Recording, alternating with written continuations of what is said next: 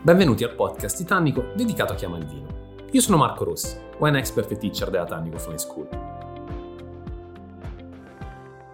Anche il centro Italia ha il suo bel da fare con la viticoltura eroica. Non è soltanto legata alla montagna questo tipo di viticoltura, questo tipo di produzione di vino, ma si eh, articola anche per quanto riguarda proprio la produzione sulle isole. Infatti, se guardiamo la Toscana, ci possiamo concentrare maggiormente su quello che è l'arcipelago toscano piuttosto che spostarci sul, sull'Appennino, dove comunque in alcuni punti le quote e l'altitudine ci consentirebbero di parlare di eh, viticoltura eroica. Ma il focus sull'arcipelago nasce perché ci sono ben tre isole che hanno una produzione di rilievo, tra virgolette, nel senso che le produzioni sono comunque molto molto piccole. Intanto se guardiamo l'isola di Gorgona è un caso più unico che raro perché è l'unica isola europea su cui si trova ancora un penitenziario attivo e l'isola è occupata occupata completamente dall'attività del penitenziario che insieme al team di Frescobaldi produce un vino da vermentino e ansonica.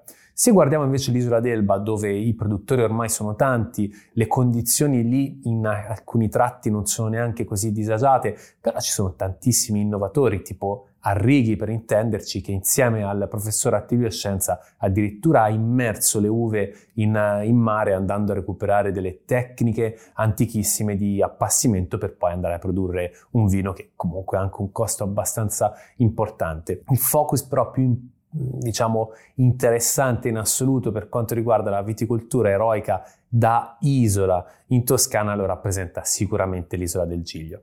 Tanto l'isola del Giglio è eroica perché è diventata roccaforte vera di un vitigno, ovvero l'ansonica, che qui viene chiamato ansonaco. Questo vitigno stava scomparendo del tutto ed era già dall'epoca però dei Romani e degli Etruschi che veniva allevato proprio all'interno del, dell'isola. E quindi la viticoltura eroica è, va a braccetto con quella storica e in qualche modo il riuscire a tutelare questa tradizione e a riuscire a preservare quindi l'esistenza di questo vitigno merita sicuramente una menzione all'interno degli eroi del, del vino. I produttori qui sono pochissimi, ma anche perché le condizioni non sono così semplici da affrontare. Tanto l'isola del Giglio è molto piccola, ma è di fatto una montagna in mezzo al mare. Quindi la parte pianeggiante è veramente irrisoria, si lega soltanto alla parte portuale, per il resto lo sviluppo è tutto in montagna. La parte di Giglio Castello arriva a superare i 400 metri di altitudine, quindi non è che andiamo veramente a toccare delle altitudini così esagerate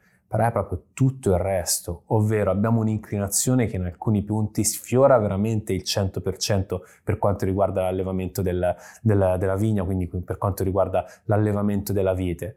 Abbiamo l'impossibilità di raggiungere alcuni vigneti che possono essere raggiunti solo ed esclusivamente via mare.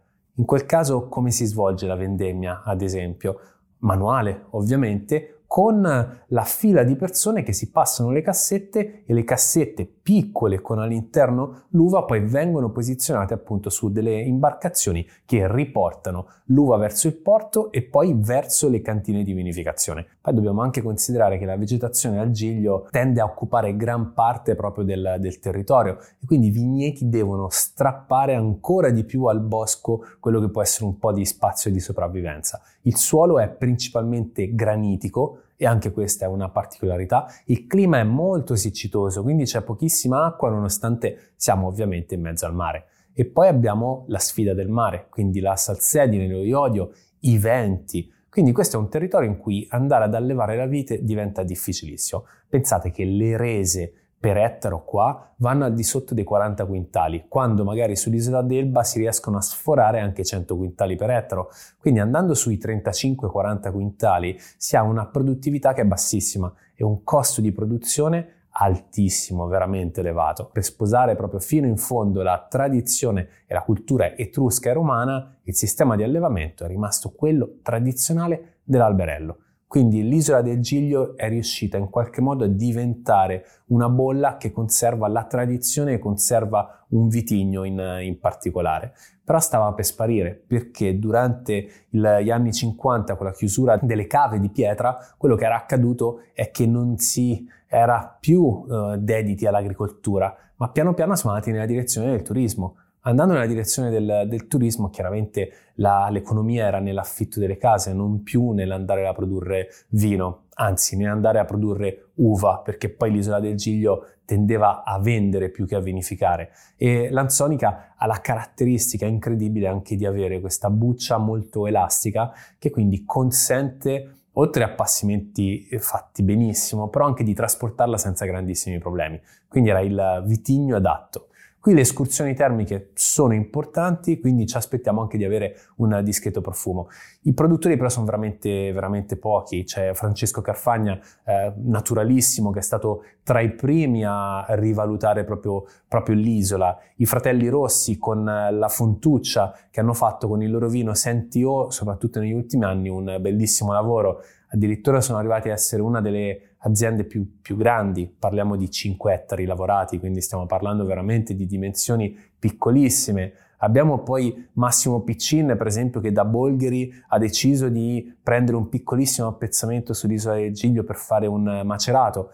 Anche le tecniche sono antiche, quindi qui la viticoltura eroica è legata soprattutto alla sfida dell'isola, ma al conservare una tradizione e un vitigno che altrimenti sarebbero andati perduti.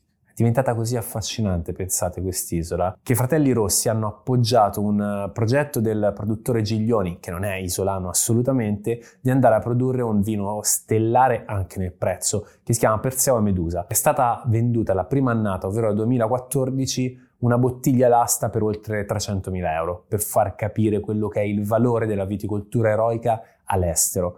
Quindi a, sul mercato di Hong Kong hanno battuto del, dei valori assurdi, parliamo di una produzione di sole 600.000 bottiglie.